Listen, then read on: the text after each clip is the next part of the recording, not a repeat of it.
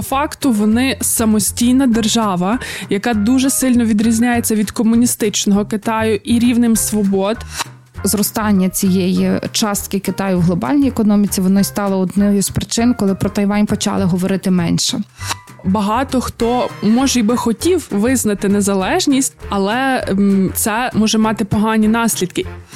Були випадки, коли хтось там з артистів називав Тайвань незалежним, так, і потім вибачалися перед Китаєм. Світ має діяти до того, як стався напад, до того, як стався вияв агресії. Ви слухаєте подкаст «Макіявельки».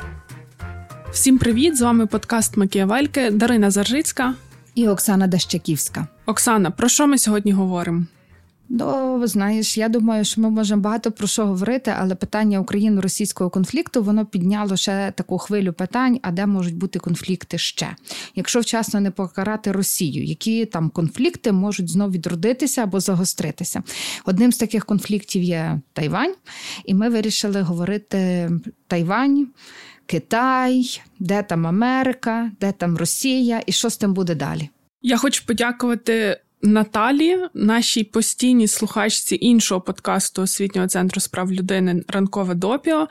В нас в декількох випусках були новини, огляди, точніше новини, які пов'язані з Тайванем, з можливістю китайсько-тайванського протистояння. І от якраз в одному з епізодів вона просила детальніше розглянути цю тему, і ми подумали з командою, що, мабуть, доцільніше говорити в Макіявельках, того, що тут ми можемо просто обговорювати якісь новини, події, можливості. От, і вже не, не доєднуватись, так, не прикріплюватися до якихось конкретних новин, які от вже зараз. Бо я б ще додала, що окрім того, що це тайванське питання, воно більшою мірою підсвітилося, так, в період саме гострої фази російсько-української війни, тому що ми можемо тут дуже багато паралелей проводити, але сама по собі тема Тайваню, вона є такою доволі, я б навіть сказала, феноменальною в тому сенсі, що це невизнана держава, по суті. Там є просто величезна кількість різних дипломатичних нюансів, які стосуються е, найбільше, мабуть, це як називати, хто як називає. І навіть в самому Тайвані є різні політичні сили, які мають різну позицію з цього приводу. І, відповідно, це накладає певний відбиток так само на дипломатичні відносини. І це стосується вже не лише Китаю, не лише Тайваню, не лише Китаю, не лише... Е, тих, що ви назвали Росія і США, так? Але виходить, що це стосується вже і всього світу. Ми записуємо подкаст тринадцятого червня, а буквально декілька днів тому був безпековий форум в Сінгапурі, на якому було онлайн-включення Зеленського, після якого він відповідав на питання. І от журналіст The Washington Post запитав його якраз про Тайвань. І Зеленський в відповіді сказав, що ситуація в Україні, агресія Росії показали, що світ не може умиротворювати агресора, що світ має діяти до того, як стався напад, до того, як стався вияв агресії, і що сьогодні дипломатичні зусилля, вони мають бути скеровані на те, щоб ті окремі лідери держав, які мають дуже великі політичні апетити і хочуть їх задовільняти за рахунок агресії і нападу на інші території, то вони, е, весь світ дипломатичним шляхом, шляхом економічного тиску має трошки так зменшувати всі ці апетити і їх стримувати і не доводити, власне, до військового вторгнення. І є в Україні така організація, яка називається Тайвансько-український форум, вона якраз займається адвокацією того, аби було більше різних зв'язків економічних, дипломатичних, культурних між Україною та Тайванем. І е, вони от в себе в Твіттері, я буквально зранку це читала, що вони відзначили таку заяву, яка, хоча в ній не було фактично жодного імені, так, але ця відповідь фактично і без імен та назв є е, дуже е, конкретною, так, Зеленський, що це фактично перший раз від офіційної особи, від української держави прозвучала така позиція. От, тому я думаю, що класно, що ми сьогодні про це поговоримо. Та, але Україна не визнала офіційно Тайвань незалежною країною. Ну, загалом визнали сімнадцять країн, і це переважно острівні маленькі країни. І Ватикан. І... І, і майже всюди завжди, коли читаєш, хто визнав Тайвань, то там написано країни і Ватикан. І Ватикан. Так, ну це ж... Таких країн, більшість країн не визнали офіційно, хоча ведуть економічну діяльність, культурну діяльність. І що цікаво, навіть те, що, вочевидь, ми сьогодні будемо говорити багато про Сполучені Штати Америки, які нібито, не хочу називати, що вони є гарантом безпеки, бо це надто гучно сказано, але все-таки, коли йдеться про загрозу з боку Китаю, то США вони відразу з'являються на горизонті, тому що в них так само є й багато на законодавчому рівні документів, які визначають те, що Штати мали би допомагати Тайваню, але м, навіть вони не визнали, не визнали Тайвань як незалежну державу. І давайте поговоримо, як так сталося. Ну що, почнемо з історії? Почнемо з історії. Історія пов'язана з Другою світовою війною, коли Китайська, Китай був фактично союзником Радянського Союзу, Сполучених Штатів Америки, які протистояли в боротьбі з фашизмом.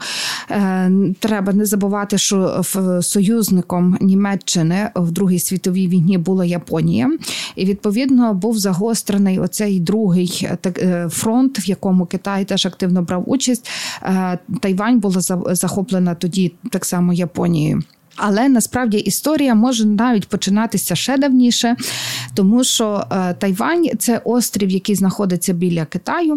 Він становить, там така, знаєш, якщо так подивитися, там такі маленькі островні держави, деякі належать Японії, потім іде зразу декілька островів, і Філіппіни починаються. І Тайвань, він був, насправді, дуже-дуже давно як острів колонізований китайцями. Населення Тайваню було фактично повністю асимільовано китайцями, які острів колонізували, заселили, і фактично ніхто навіть не сперечається, що там, що це можуть бути якісь інша народність чи інша етнічність, це може бути там якась інша ідентичність. Це китайці, які асимілювали цей острів. І дуже багато воєн, які вів Китай зі своїми союзниками протягом всього того тривалого часу, Тайвань завжди виступав на боці Китаю. Це був, ну, повноцінна частина Китаю. В Другій світовій війні Тайвань так само вів боротьбу проти фашистів, проти Японії в даному конкретному випадку. І Китай був, отримали вони перемогу, але ж тоді почалася інша боротьба. І ця боротьба, напевно, така визначала дуже довго історію, в принципі, всього глобального нашого світу, тому що це була боротьба комунізму, Радянського Союзу проти Західного світу і Сполучених Штатів Америки. Ну, ясно, що Європа. Ця, конкретно в Китаї, це була боротьба за встановлення комуністичного режиму. І е, фактично в Китаї велася громадянська війна між націоналістичною партією, яка називалася Гоміндан, і е, партією комуністичною. І, і війна була кривава, ми всі знаємо, що вона принесла дуже багато втрат і культурну революцію з її всіма наслідками для Китаїв та ідентичності. І фактично лідери цієї націоналістичної партії, вони відступили на острів Тайвань. І там змогли зосередити свої ресурси і е, змогли провадити далі і працювати незалежно, протиставляючи себе цьому комуністичному Китаю. В той момент, коли це відбулося, це був сорок дев'ятий рік, Тайвань так само вважав, як і комуністичний Китай, де вже встановився режим Мао Цзедуна, так і Китай тайванський, вони вважали себе спадкоємцями держави Китай. І одні, і другі вважали себе Китай, Китаєм і спадкоємцями цієї держави. Тайвань навіть була визнана членом ООН. І е, в той момент... Я б ще додала, що, власне, членом ООН і засновником ООН був не маоїстський Китай, так, не комуністичний Китай, а, власне, Республіка Китай, е, чий уряд був на острові Тайвань. Так, і е, однак тут почалося, насправді, ніхто з великих держав і гравців не поспішав визнавати Тайвань окремою, окремим суб'єктом. Мао Цзедун наполягав на тому, що острів – це Великий Китай, і він має бути приєднаний. Сполучені Штати Америки, ну, через протистояння таких великих ідеологій, вони наполягали на тому, що Тайвань має право на само, ну, має право залишатися окремою республікою і рухатися своїм демократичним шляхом. І фактично встановилося одна, один Китай, який тайванський, який розвивався на основах ринкової економіки, який розвивався на основах демократичного устрою. І насправді його вважають одним із тигрів азіатських, який має добрий доступ і розвиток ай ті-технологій, машин, таке інше. А з другого боку розвивався Китай, який теж себе вважав таким е, Китаєм, е, ну, власне, спадкоємцем Великого Китаю, де розвивався авторитаризм і де розвивався оцей комуністичний устрій. І тут дуже така цікава історія, бо тут ми, хочеш так мимоволі напрошуються, знаєш, такі уявлення про велику геополітику, яка завжди має місце в стосунках держав, і коли вони можуть почуватися якимись такими маріонетками. Бо для того, щоб якось замиритися з Радянським Союзом, було, ви, росі, росіяни визнали єдиний Китай великий комуністичний, сказали, що він єдиний спадкоємець. Було прийнято рішення в сімдесятих роках, рішення в ООН про те, що Китайська Народна Республіка є офіційно членом ООН, Тайвань фактично було виключено, і це послабило серйозно міжнародні позиції Тайваню.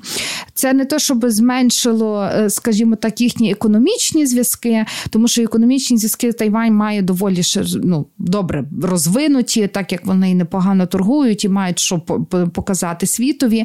Тим ним і вони розвивалися і далі. Особливо, знову ж таки, цінним партнером були Сполучені Штати Америки.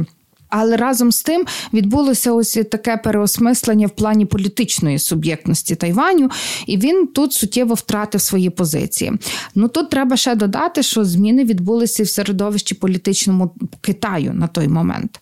Бачу, ти хотіла щось сказати. Я тільки хотіла додати, що ще одним таким важливим фактором, я думаю, не визначальним, визначальним якраз було те, що ви говорите про оці такі великі геополітичні інтереси, так, але, мабуть, формальним і символічним фактором втрати оцієї дипломатичної суб'єктності і того, що Республіку Китай, так, її виключили з ООН і фактично замість неї комуністичний Китай, який офіційно називається Китайська Народна Республіка, став членом ООН.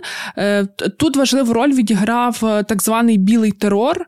Це коли уряд Чан Кайші, вони ж коли оселилися, так, в, на Тайвані, то вони там спочатку запровадили воєнний стан. І був досить тривалий період репресій, таких анти, антидемократичних різних проявів в суспільстві, порушень прав людини. І це також було якимось таким своєрідним символічним і формальним приводом, чому їх виключили з ООН, тому що, ну, ООН, вона ж, зараз то ми бачимо всю її недієвість, але створювалася вона, щоб берегти мир і поважати права людей. Людини. От, але тоді вони позбулися Республіки Китай, і навіть там десь, здається, в офіційній ті, ті револю... революції, в офіційній ті резолюції було про те, що м, люди, представники е, Чан Кайші, що вони мають покинути Організацію Об'єднаних Націй. Та там насправді та була військова диктатура, і власне встановлення такого того, що ми вважаємо демократичним режимом, почалося через правління сина. Вже після смерті Чан Кайші його син прийшов до влади. Почалося встановлення власне демократії. Сьогодні там теж на цьому ж Тайвані є дві політичні партії, особливо впливові. Це власне націоналістична партія, яка веде свою боротьбу за ну, Тайвань і вже давно, і демократична партія. І там теж протягом цієї всієї історії, це вже більше сімдесят років, то, власне, в сімдесяті роки починаються, були такі дуже різні тенденції. Від того, що ми зближуємося з Китаєм, до того, що ми віддаляємося від Китаю. Мао Цзедун теж помер, і там теж різні політичні партії, вони різні політичні лідери, лідери, бо партії там одна, вони по-різному ставилися до Тайваню, і там спостерігається така прям лібералізація стосунків, якщо можна то так назвати, таким словом, але зближення стосунків цих і урядів однієї держави, вони, в принципі, так себе і називали. Одна держава, але два політичних строї.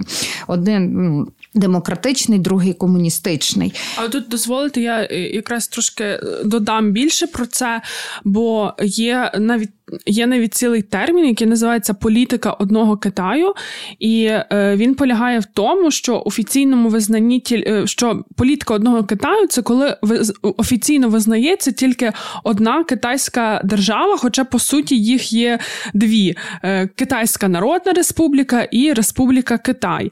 І що це означає для всього світу? Для всього світу це означає, що коли ти визнаєш один Китай – то інший ти можеш визнати тільки тоді, коли ти розірвеш дипломатичні стосунки з тим, що вже ти, ти ну, типу, з іншим.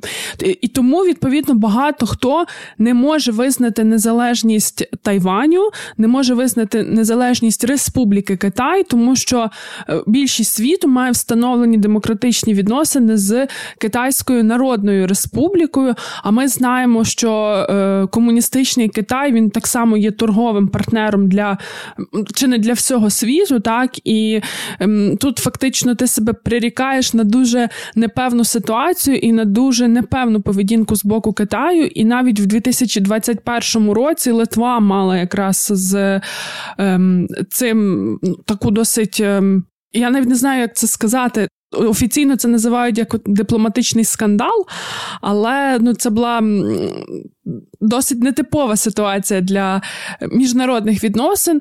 Все почалося з того, що в Литві відкрилося посольство е, Тайваню, і вони його так і назвали – посольство Тайваню.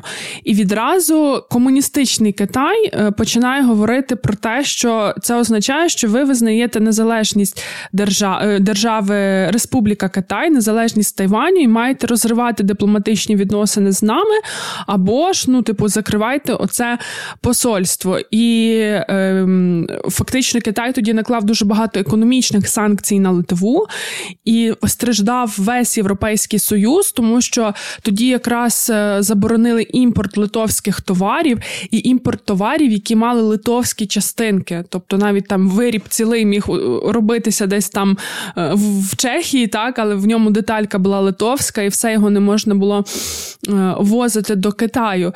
І е, з цим є дуже багато всяких нюансів, і я знаю, що в Тайвані є дуже багато симпатиків по всьому світу, але от власне через те, що є оця така дипломатична і юридична коліз... колізія, так, що це є м, політика одного Китаю, то багато хто, може, і би хотів визнати незалежність, але це дуже може мати погані наслідки. І причому виявляється, що не лише для держав. Були випадки, коли хтось там з артистів називав Тайвань незалежним, так, і потім вибачалися перед Китаєм. Тобто ситуація є дуже-дуже дуже-дуже складна, того, що по факту вони самостійна держава, яка дуже сильно відрізняється від комуністичного Китаю і рівнем свобод. Виявляється, що Тайвань – це перша азійська держава, яка визнала одностатеві шлюби. Я цього не знала. Так само в них ринкова економіка, що теж це, це зовсім не так, як в комуністичному Китаї. І при цьому це є невизнана, чи там частково визнана республіка. Ну, тут насправді так само можна багато говорити про те, чому все ж таки ООН відмовився від визнання формально. Чому ООН відмовився від знання від визнання Тайваню, а визнав КНР, Китайську Народну Республіку? Все тому, що там записано, що ООН е, зберігає цілісність держав. І оця, оця цілісність держав, один Китай, один цей, ніхто не, не йшлося, власне, не про політичний устрій, а про територіальну організацію. І територіальна організація єдиний Китай, і ті, і ті визнавали, що вони Китай. От в тому і справа. І цілісність, цей принцип цілісності, він тоді аргументував те, що Китай має, і Тайвань, і Китай, вони мають якийсь мирний спосіб регулювати свої стосунки. Сьогодні нам, типу, теж розходиться в цілісності, та? Але сьогодні від тих самих демократичних урядів ми, деяких принаймні, можемо чути, хіба території, то головне, цілісність, то люди. Хоча і... Вони можуть віддавати свої території. Ну так, тут ми не говоримо, хто що має віддати, тут просто яке різне тлумачення принципу цілісності. З одного боку таке, з другого таке. Насправді ООН, ну, вже не міг знаходити рішення, які були би адекватні ще в сімдесятих роках, грубо ну, кажучи. І е, тут ще з цією цілісністю, тут теж важливо відзначити, що насправді дуже довгий час. І я думаю, що деякі групи тайванські досі мають ту позицію. Це була така ситуація, коли і комуністичний Китай каже, що ну, є єдиний Китай, і якби ми претендуємо на цей єдиний Китай, так він весь наш. З іншого боку, так само Тайвань теж дуже довгий час говорив, що є єдиний Китай, і ми теж на нього претендуємо. Фак, ну, весь, так? В тому числі і, і та частина, де зараз КНР. Тому... Це складна, знаєте, як є в математиці, ці задачі, для яких ще не Немає. знайшли рішення, чи там для них неможливе рішення. Але фактично ми і тут бачимо в міжнародній політиці, ну от як вирішити цю ситуацію. Бо зрозуміло, що тепер от навіть ситуація з Литвою, коли, здавалось би, ніби невинна дія, так, але е, тут ще важливо пам'ятати, що Китай в них так звана вовча, дем, вовча дипломатія, і як тільки їм щось не подобається в офіційних позиціях, в офіційних в словах офіційних осіб, вони відразу нападають, можуть вводити економічні санкції. Це якраз найбільше там стосується, наприклад, е, якщо їм дорікати м, подавленням протестів Гонконгу, е, уйгурами, геноцидом уйгурів, і ще так само дуже вони бентежно ставляться, коли хтось їм закидає про те, що ми досі нічого, нічого толкового не знаємо про природу коронавірусу.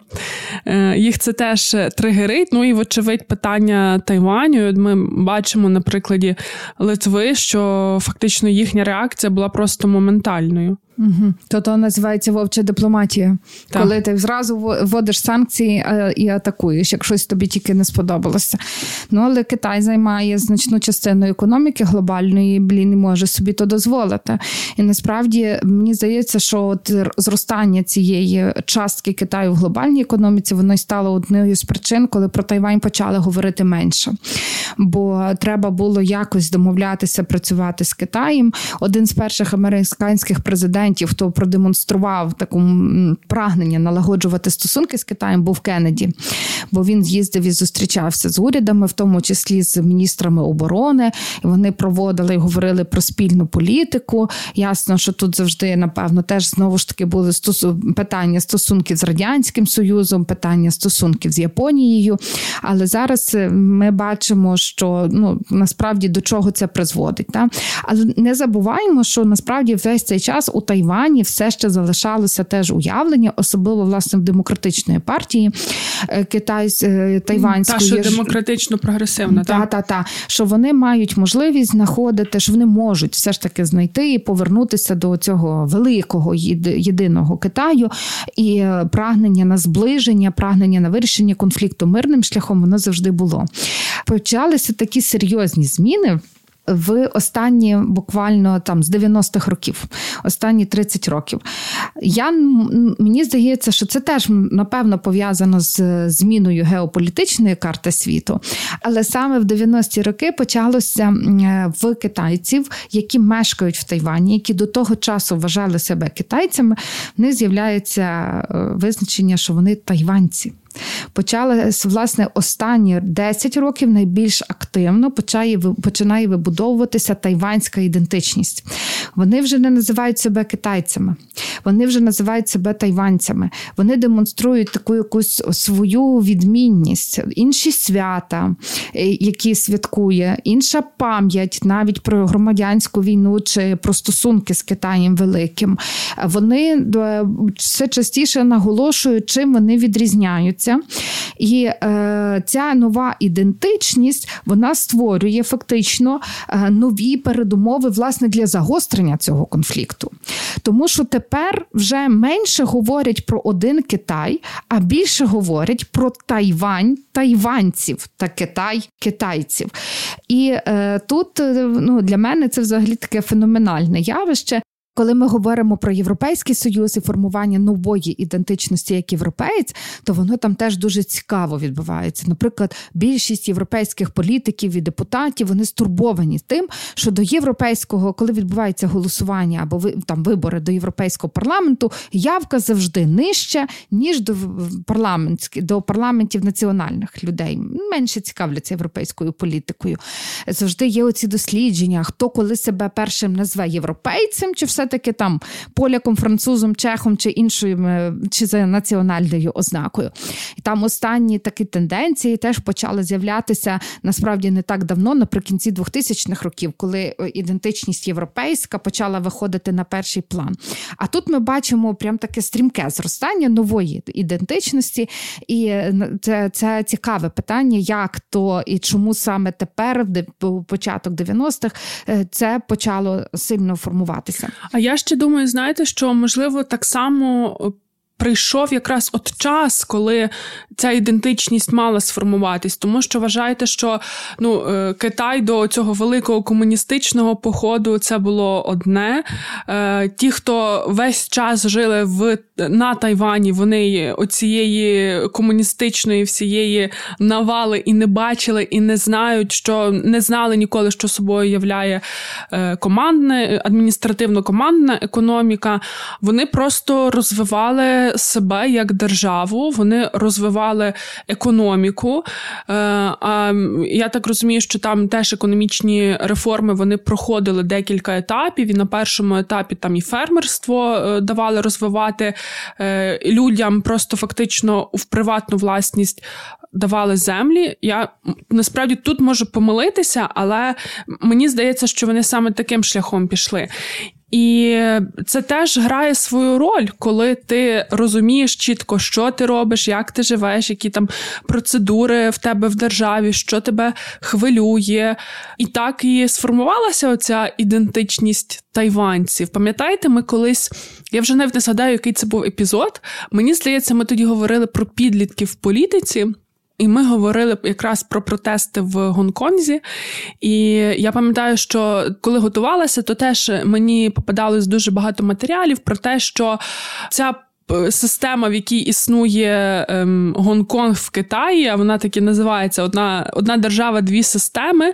Ну, фактично, комуністична партія ту другу систему дуже успішно додавила вже майже, але менше з тим, що для Гонконгу, чому там ці протести, особливо там в якомусь дві тисячі дев'ятнадцятому році, вони були неймовірно частими, це, зокрема, через те, що там сформувалася ідентичність гонконгця. І вона вже не, не тільки як Гонконг, як там як колонія е, Британської імперії колись, чи Гонконг як китайські землі, а просто Гонконг як Гонконг.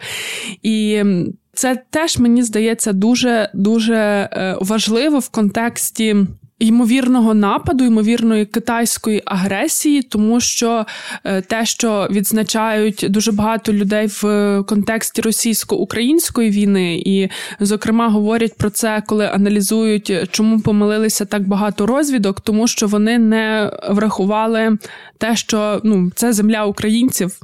Я тут намагалася з'ясувати паралельно з тим, наскільки те, що ти підсилити твою думку, що насправді авторизація Китаю і протиставлення себе Китаю, очевидно, з його демократичним, була одна з таких критичних точок, чому почала формуватися оця ідентичність тайванців. І, знаєш, намагалася зрозуміти, коли ж прийшов до влади Сі Цзіньпін.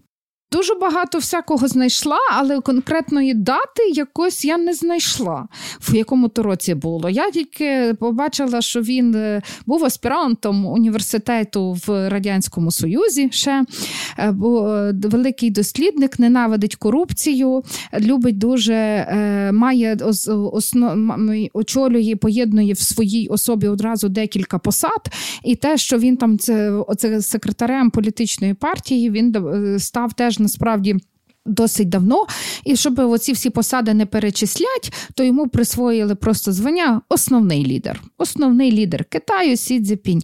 Але от мені, мені видається, що він, йому вдалося побудувати, знову ж таки, так державний апарат і так переформатувати систему, що він накопичив занадто багато. Може, не занадто, ми не, ми не знаємо, що таке занадто в тій ситуації, може і занадто. Він багато основних повноважень, напевно, всі основні повноваження, які можуть бути, вони зациклені в його руках. Але і так само ми добре знаємо, що якщо щось в країні йде не так, а країна ця належить до авторитарного устрою, то єдиний спосіб виправдати, чого щось йде не так, що робити? Знайти зовнішнього ворога. І авторитарні держави тут особливо ніяк одна від одної не відрізняються. І Орвел то теж досить добре передбачив в свого часу. А тому, а тут ще й коронавірус гепнув, і треба було теж пояснювати світу, чого не так.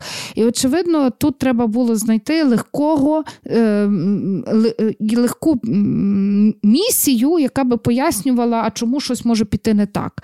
І мені здається, що для Китаю такою от місією, яка виправдовує невдачі, яка виправдовує в тому числі коронавірус, міг стати Тайвань, і тому питання почало все більше і більше загострюватися стосунків Китаю та Тайваню. Тут формується власна ідентичність, тут ще більше людей говорять, що ну вже пора якось типу визнавати і нам працювати як незалежній країні. З другого боку, тут Китай, який комуністичний, який... Е, мені ще одне було дуже цікаво, як вони уявляли, це гасло «одна країна, два устрої», як вони могли собі уявити, що от в один час можуть існувати або співіснувати демократичний і авторитарний, комуністичний і от цей такий ліберальний устрої. Ну, дивіться, я думаю, що комуністичний Китай уявляється дуже просто. Ем... Одна політика єдиного Китаю, так, це ти просто коли приходиш на ту територію, яка є демократична і з ринковою економікою, і насаджуєш там свою цю червону заразу і перетворюєш. Ну, перетворюєш. Ну, але демократичний Тайвань, він, вони ж наче теж годилися на те гасло, як вони собі це могли уявити. Це все одно мала існувати якась автономія, причому з досить широкими правами. Ну, дивіться, я думаю, що... Я не знаю точно, мені нічого при підготовці такого не попадалося, я лише хотіла сказати, що от ви там дивилися про... на те, коли Сін... Сі Цзіньпінь прийшов до влади в Китаї, а я згадала, що в Тайвані там ж президент Цай Інвень, і от вона якраз представниця демократичної прогресивної партії, яка завжди була за незалежність Тайваню. І, бо там було такі дві основні течії. Перша – це пан-зелена коаліція, це за незалежність Тайваню, а пан Блакитна, вона от за єдиний Китай, так? І фактично ці дві позиції в суспільстві були досить сильні, досить сильними, і наскільки я знаю, до останнього часу там якогось такого прям єдиного консенсусу, чи потрібно Тайваню отримувати незалежність, не було. І я думаю, що з боку Тайваню це було пов'язано з тим, от просто з боку їхнього суспільства, що вони собі живуть, вочевидь непогано живуть, в них розвивається економіка, вони себе не відчувають ніяк ущербними, так? Ем, і, е, але коли ти будеш боротися за незалежність, ти себе натравлюєш відразу автоматично на агресію з боку Китаю. Ем, тому я думаю, що, знаєте, це так, проблема не вирішилась, проблема зам'ялася, тому що тепер статус-кво, він фактично всіх ем, задовільняє, ще наразі задовільняє, так? Тому що Тайвань, ну, вони собі розвивають свої економіку, непогано живуть, а Китай завжди має таку, знаєте, загрозу поряд. Але ж, ну, ми розуміємо, що Вочевидь, у випадку з Китаєм все не обмежиться тільки Тайванем, тому що вони дуже посилюють останнім часом свою присутність в Тихоокеанському регіоні. Минулого року ми якраз влітку з вами, коли вернулися з відпусток, ми з вами обговорювали новини, і ми говорили про Китай. І е, я ще тоді, пам'ятаєте, казала, що мене дуже непокоїть, що в нас в інформаційному просторі Китаю дуже мало уваги приділяють, а я це вважаю просто величезною загрозою світовій демократії. І е, тоді влітку Китай проголосив Австралію своїм ворогом номер один. Е, тому, ну, бачите, все, поч... все може початися з Тайваню, а у нас буде новий Тихоокеанський театр бойових дій, який насправді нікому з нас не потрібен.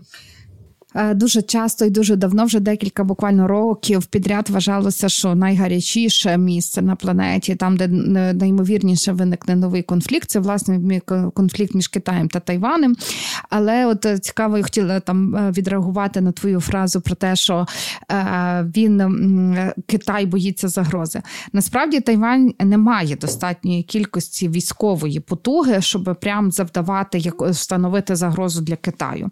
Тому що тут... Ну, слухайте, чекайте, ми з вами прекрасно знаємо, що і Україна сама би ніколи не нападала на Росію чи Білорусь, але справа в тому, що країнам, які витворюють і викривлюють реальність, створюючи свою альтернативну, це не є перешкодою. Ну, тобто, китайська пропаганда може придумати в нас гуси, а в Тайвані можуть бути, не знаю, чи кажани, чи, чи що завгодно.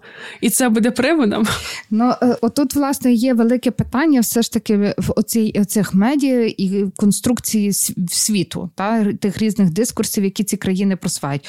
Ну, все одно, я скажу, я скажу, я знайшла табличку порівняльну про армії військових, то я скажу, що е, в середньому армія Китайської Народної Республіки – це понад два мільйони осіб, натомість армія Тайваню – це може бути сто шістдесят три тисячі особи. Оце просто, знову ж таки, я згодна, що зараз і ми говоримо про більше про там війну четвертого покоління, яку вони можуть вести, яка буде залежати більше на техніці, аніж на людському потенціалі. І питання тут, знову ж таки, а як себе поведуть країни, великі гравці, тут знов вступить геополітика. Ну, вона вже вступила. Того, що ви ж дивіться, що знову активізувалася в американській пресі тема Тайваню. Чому активізувалася? Тому що в тисяча дев'ятсот сімдесят дев'ятому році в Штатах було прийнято закон про відносини з Тайванем, і відповідно до цього закону Сполучені Штати Америки мають надавати оборонну, оборонне обладнання у випадку нападу на Тайвань. Я не хочу проводити такі аналогії, бо мені здається, що, можливо, цей закон він трохи посильніше, ніж Будапештський меморандум, але він так само написаний доволі неконкретно і неоднозначно. І починаючи з того моменту, як він був прийнятий, то фактично кожен американський президент, він дотримувався політики так званої стратегічної двозначності. Це коли ти конкретно не кажеш, чи ти будеш вступати на захист Тайваню, що саме, яку саме зброю ти даєш. Тобто це все вирішує адміністрація кожного конкретного президента, обирається відповідний спосіб, як це надавати, яке озброєння. Але е, от якраз російсько-українська війна, вона так само зараз ем, фокусує зір американської політики на Тайвані, зокрема ем, в тому сенсі, щоб американці більше включалися в ем, підвищення обороноздатності Тайваню. Е, Штати дуже сильно, і Тайвань так само, вони дуже сильно аналізують те, що відбувається в Україні. І якраз ем, американська сторона схиляє Тайвань до того, аби там обирати для себе озброєння, яке себе добре показало у війні з Україною, або там вони прогнозують, що може бути ок, що може бути краще, що може бути гірше, від чого взагалі варто відмовитися. Але просто є один дуже суттєвий момент, який відрізняє Україну і Тайвань, хоча, ну, ніби, знаєте, можна провести паралель, що в нас теж менша територія, як територія Росії, в нас менше населення, і подібна ситуація є в тайвансько-китайській ситуації, але ми не острів, а Тайвань – острів. І, ну, тут треба зважати на це. і, і думати, як їм підвищувати власну е, спроможність, але, наскільки я розумію, наразі візія Штатів така, що в умовах оцієї нелінійної війни, гнучкої, мобільної війни, яка ведеться так само з українського боку, що можна нівелювати ем, перевагу, перевагу опонента в розмірах територіальних і в чисельності населення. Ну і знаєте, мені ще здається так само, що ем, та паралель, яку можна проводити між Україною і Тайванем в контексті цих зовнішніх загроз, мені здається, що в Тайвані там теж досить сильна а, така громадська участь, громадянська участь і серйозний потенціал мобілізації населення, в тому сенсі, що от я буквально недавно десь були новини про те, що є території, такі повітряні території, які фактично не є географічно і формально закріплені за якоюсь державою, але це території, які фактично входять в повітряний простір, так, держави. І Китай кожного дня він залітає в оці повітряні території Тайваню, і там вже в Тайвані дуже багато є просто аматорів, волонтерів, які своєю технікою, назвемо її радіолокаційною, хоча я думаю, що вона такою не є, але вони знаходять способи навіть на аматорському рівні все відслідковувати, моніторити. Вони ведуть сайт, де фіксують оцю кількість таких вривань в повітряних простір, в повітряний простір. Це на рівні міжнародного права нічого не дасть, тому що оці от зони, про які я говорю, вони не регулюють це жодним законодавством, але тим не менше просто спостерігати картинку і навіть для світу показувати, що загроза є, мені здається, це дуже важливо, і плюс це готує саме суспільство до того, що в разі чого ми маємо включатись. Те, що ми маємо так в Україні потужний волонтерський рух, і насправді мені здається, що той факт, що в нас війна триває вже вісім років, а перед тим у нас була Революція Гідності, де так само потрібно було підключати і забезпечення, і логістику. І в нас, ну, в суспільство вже сформувалися досить такі стійкі і ефективні навички до мобілізації. В нас вже є розуміння, що треба, куди треба, бо ми це проходили вже там чотирнадцятий, п'ятнадцятий, шістнадцятий рік. Ми шукали амуніцію, ми шукали машини, ми розуміємо, що таке тепловізор, що таке турнікет і так далі.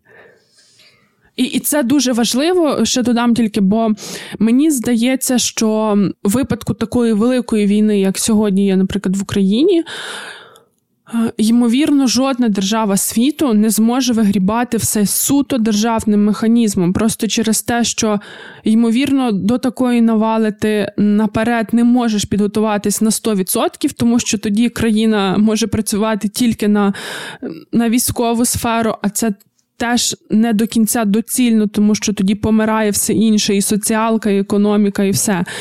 І, е, але разом з тим в гарячій фазі держави все-таки не дуже мобільні як організми. Є питання бюрократії, є питання дипломатії, включається хтось нам буде продавати, хтось нам не буде продавати. З приватним підрядником теж не завжди просто, тому що якщо йдеться про, обо, про м, наступальне озброєння і про зброю загалом, то приватна фірма не може продати просто так. Їй дуже часто треба отримати дозвіл від своєї держави на те, що вона буде постачати певне озброєння, скажімо, в Україну. І волонтерський рух, громадянські ініціативи, вони можуть швидше, набагато швидше і мобільніше закривати отакі нагальні потреби, як, скажімо, машини. Тому я думаю, що Тайвань так само, вони, по-перше, вони дуже багато підтримки висловлюють Україні, вони надають фінансову підтримку, і мені здається, що вони зі свого боку так само все це аналізують і готуються. В дві тисячі двадцять першому році шістдесят чотири відсотки мешканців Тайваню не вірили що Китай може піти проти них війною. Я, на жаль, не, мо, не знайшла даних, аби порівняти, чи зараз ця ситуація змінилася, чи більше вірять, але точно відомо, та всі знають про військову присутність в небі, яку збільшує Китай, про що ти сказала. І так само знають про те, що е, все-таки... звучать в публічному дискурсі оці прагнення Тайваню проголосити незалежність. І Китай вже сказав, що як тільки вони проголосять, вони будуть, не зважаючи на ціну, будуть боротися проти, проти цього. Це ж буквально на днях, на днях була заява міністра оборони на зустрічі з міністром оборони Штатів. Він сказав, що як тільки Тайвань визнає свою незалежність, то ми будемо наступати. Ну, будемо сподіватися, що... що не будуть. Але з іншого боку, це якось і так несправедливо щодо Тайваню, тоді їм виходить, ну що, не визнавати незалежність, хоча от позиція президентки, не знаю, чи вона її змінила за останній час, але в всякому разі ще декілька років тому вона казала, що ну ми ж фактично незалежні. От ми мусимо просто розвиватися. Але знаєте, мені ще от що дуже імпонує в Тайваню, як в країни, це те, що от була ця ситуація з Литвою, так, на яку Китай наклав економічні санкції, тому що вони посольство назвали посольством Тайваню. І не могли багато що експортувати з Литви в Китай. Наприклад, там алкоголь не могли, бо вони пиво поставляли в Китай, вони цього не могли робити. І Тайвань, ота партія, яка мала йти на китайський ринок, вони її забрали до себе. І продавали, вони купили і продавали в себе в магазинах, в торгових мережах. Потім так само ще якісь там, як фінансова допомога, чи як інвестиції, від них йшли мільйони. мільярди доларів. І фактично це, це дуже класно, того, що вони якби таким чином, дуже конкретним чином дякують за те, що хтось з ними, не те, що їх формально визнає, але ну, готовий йти з ними в тому числі на якісь дипломатичні відносини. І це ж найбільша корпорація, яка виробляє, найбільша в світі корпорація, яка виробляє напівпровідники, вона саме в Тайвані, і вони навіть теж розмірковували про те, аби відкрити своє представництво в Литві. І тоді, коли був оцей скандал литовсько-китайський, там ще так цікаво, що Литву ем, фактично не підтримали в ЄС. ЄС такі, вирішить це, ми не можемо закрити німецькі фабрики через те, що накладені оці санкції, так, які фактично впливають на весь ЄС. Але тоді Литву підтримали Штати, Сполучене Королівство і Австралія теж. Вони тоді писали спільні звернення в СОТ. Але зараз от що ми бачимо, це те, що називаємо це централь... регіон Центрально-Східної Європи. Ем, ці країни, які дуже близько до нас, вони все більше звертають свою голову саме в бік Тайваню. І навіть деякий час тому Чехія вийшла, є така коаліція шістнадцять плюс один, це, власне, об'єднання Китаю з центральноєвропейськими і східноєвропейськими країнами з метою того, щоб там Китай давав якісь інвестиції. От, так от, центральноєвропейські країни, вони і східноєвропейські країни, вони відмовляються від цієї китайської перспективи і більше йдуть на відносини з Тайванем, тому що в тому числі, тому що Тайвань може теж давати немалі інвестиції, але ти тоді якби менше залежиш від великого комуністичного авторитарного гравця. І те, що ми зараз бачимо, залежність Німеччини, Франції від Росії, вочевидь, цього так само потрібно уникати і від Китаю, тому що він собі дозволяє робити що завгодно. Вовчу дипломатію. Вовчу дипломатію, чхати на права людини, чхати взагалі на міжнародне право. І, відповідно, теж потрібно стратегічно думати, щоб змінімізувати оцей китайський вплив. Він, до речі, в Західній Європі, він дуже сильний в Італії. Там дуже багато зайшло ем, китайських інвестицій, і, вочевидь, це може бути одна з причин, чому Італія навіть е, зі, е, Італія навіть в позиції по російсько-українській війні така, ну, така, знаєте, німецької франкоподібна, називаємо це так, тому що, ну, ми розуміємо, що Китай, він не явний союзник е, Росії, прям аж такий, але все-таки більше на їхньому ну, полі знаєш, грає. Я коли готувалася до, до розмови нашої, там читала про Тайвань, про стосунки з Китаєм, ну, тож вирішила подивитися, а що москалі про то пишуть, знаєш? Вибачте, я тільки скажу, що, ви знаєте, я люблю готуватися на Ютубі. І ем, я насправді знайшла цікаві якесь відео, таке коротеньке пояснювальне про історію Тайваню на е, каналі Токар. Кому цікаво, подивіться, він український. І останній капіталіст, він так само робив стрім, я не знаю, може то запис був, ну це було як, як інтерв'ю, так, з ем, експертом якраз в оцих країнах азійських тиграх. І це теж було цікаво дуже. Але я ж коли вела Тайвань, а Тайвань, він українською і російською, ну, однаково пишеться. І я щось не знаю, чи на Ютубі можна встановити собі ті налаштування так, щоб воно мені не викидало нічого російською. Але тим не менше, до чого я це веду? Мені підтягнуло відео Максима Каца, про якого стільки оце срачів було недавно. Я думаю, зайду гляну. Чесно, мене здивувало, чому багато людей, які сидять в інтернеті, так вступалися, просто вгризалися в горло за Максима Каца, його захищали, який це класний контент. Зараз буде дуже дискримінаційне висловлення з мого боку, але його щонайменше просто дуже важко слухати, тому що в нього вкрай неприємна розмова, а по-друге, не скаже, щоб він там давав щось таке прямо унікальне. Коротше, Каца не слухайте і не дивіться. Ну, я більше все ж таки люблю тексти читати, ніж відео дивитися та слухати. Я дивилася, то я читала декілька текстів, і там захотілося відреагувати. Ну, по-перше, там ясно, що більшість цього дискурсу він на те, що Тайвань, звісно ж, не прав, що має бути Китайська Народна Республіка, і що всі міжнародні інституції мають зберігати принцип цілісності держави, і, власне, що тут Китай, очевидно, має право, Китайська Народна Республіка має право на Тайвань, і що Сі Цзіньпін, то насправді, він великий друг Росії. І навіть у дві тисячі чотирнадцятому році, у двадцять другому році він веде себе як друг Росії, бо він не дав іншим, там, е, як вони там кажуть, оцим ляльководам Заходу тут впливати на Україну, е, не дав здійснити державний переворот, як разом з Росією застерігав проти нього і таке інше.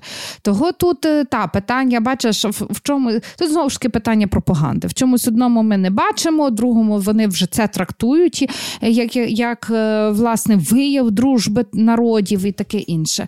Але, так, Китай для нас теж важливий, і так само ми мусимо відзначити, що з дев'ятнадцятого року, так, в нас, ну, насправді трошки раніше, але з приходом до влади «Слуги народу» Володимира Зеленського було багато зроблено на те, щоб структурувати свої відносини з Китаєм. Китай хотів заходити до нас з великими інвестиціями, і ми так придивлялися до них і казали, ну, може, й ок, ну, то ніц, що він Китай, подивися, скільки там економіки, скільки там, то, ну, то, то комуністи, ну, подумай. Всі вільний світ, вільний світ. А нині ми дивимося вже на то трохи по-іншому, бо очікуємо іншої підтримки, і так чи інакше ми тут потрапляємо все-таки, знаєш, в банальне математичне правило. Друг мого ворога. Ви слухаєте подкаст «Макіявельки». Той китайський вектор, нам від нього треба відмовлятися. І мені здається, що якраз, ну, мені здається, що ми вже від нього відмовились, ну, тому що Ну, ну як? Ну як? Е, плюс, мені здається, що тим прагненням, які були там залучити китайські інвестиції, насправді їх замінити може тайванський вектор. Особливо, якщо ми зараз спостерігаємо, що в, наших, в нашій зовнішній політиці дуже превалює ем, вектор на, об'єд... на такі малі об'єднання з нашими ем, найближчими країнами по ем, ну, центральноєвропейським, там, східноєвропейським, так? І про це теж багато говориться, і зрештою від них дуже багато підтримки. Це Польща, Естонія, Литва, Латвія, це Чехія, Словаччина. Про Угорщину не будемо поки що. Ну, вони теж друзі нашого ворога. От, тому, власне, мені здається, що якщо там, наприклад, Чехія і Литва і Польща, вони задумуються про якісь ближчі союзи і відносини з Тайванем, то, можливо, і нам стратегічно варто дивитися саме в цей бік. Я не знаю, що, що тут зараз коментувати, тому що нам важливо вистояти, пам'ятати, хто наші союзники, вимагати далі, я саме знову вимагати від них підтримки належної, щоб ми могли здобути, зрештою, і зберегти свою державу. Я тут тільки скажу ще, що в цьому тайвансько-китайському питанні важливо є, звичайно, і далі залишається технологічний фактор, тому що, виявляється, є одна... тільки одна компанія на Тайвані, яка займається виробництвом мікросхем, які потрібні для техніки, вона має п'ятдесят відсотків всього світового ринку. І тому, насправді, страх економічної безпеки, він теж є. Якщо Китай зблизиться, завоює чи в інший спосіб отримає Тайвань, він і отримає оці технологічні здобутки, які володіє Тайвань, і з якими володіє Тайвань. І з огляду на це багато країн теж турбуються, теж мають причини для цього, бо відповідно буде залежати розвиток багатьох промислу, багатьох інших технологічних компаній і, в принципі, оцього технологічного розвитку світу. Ми знаємо, що Китай успішно може використовувати сучасний і штучний інтелект, і сучасні технології на те, щоб контролювати і контролювати суспільство. До речі, тоді, коли була гостра фаза цього литовсько-китайського конфлікту, то уряд Литви не рекомендував литовцям використовувати китайські телефони. Того, що в них є, я взяла свій телефон в руку, тому що в мене китайський телефон, і я, в принципі, ним задоволена, але тепер я хочу його поміняти. Бо я оце прочитала, що е, от, уряд Литви, він звернув увагу на те, що там є функція, м, по-моєму, а, блокування контенту. Ну, тобто, там ще в Китаї дуже цензура, і в них оцей великий китайський фаєрвол, тобто в них свій інтернет, і в них всі смартфони мають функцію блокування контенту, і якщо вони експортуються, то ця функція в заводських налаштуваннях автоматично є заблокованою, але уряд Литви каже, що, в принципі, розробнику телефону ніхто не заважає. Якщо, та, якщо надавить комуністична партія, то включити оцю функцію блокування. Тому я тепер хочу не китайський телефон і погуглю, чи є тайванського виробництва щось. Я думаю, що китайсько-тайванський е, конфлікт, відносини, які вже мають декілька років, вони дають для нас декілька таких важливих підстав. По-перше, підстав для роздумів. По-перше, про те, що складно говорити про якусь одну державу в різних політичних устроях, навіть якщо перед тим комусь щось здавалося, що це один народ. Українці ніколи не були з Росією один народ. Ми ніколи навіть, ну, у нас не було такого в нашій навіть літературі чи нашій культурі, щоб там не говорили деякі особи, які вважають себе експертами. Далі дуже важливо це те, що, звичайно, протистояти великій, малій державі досить складно, і тут не можна уникнути геополітики. І третє, мені здається, що то дуже важне, то все-таки пропаганда важить. Кожен з цих країн, і складно в умовах от пропаганди будувати свій, свій дискурс, демократичний дискурс, дискурс змагальності, бо пропаганда може переважати. І оцей віртуальний світ, він як ніколи стає реальним.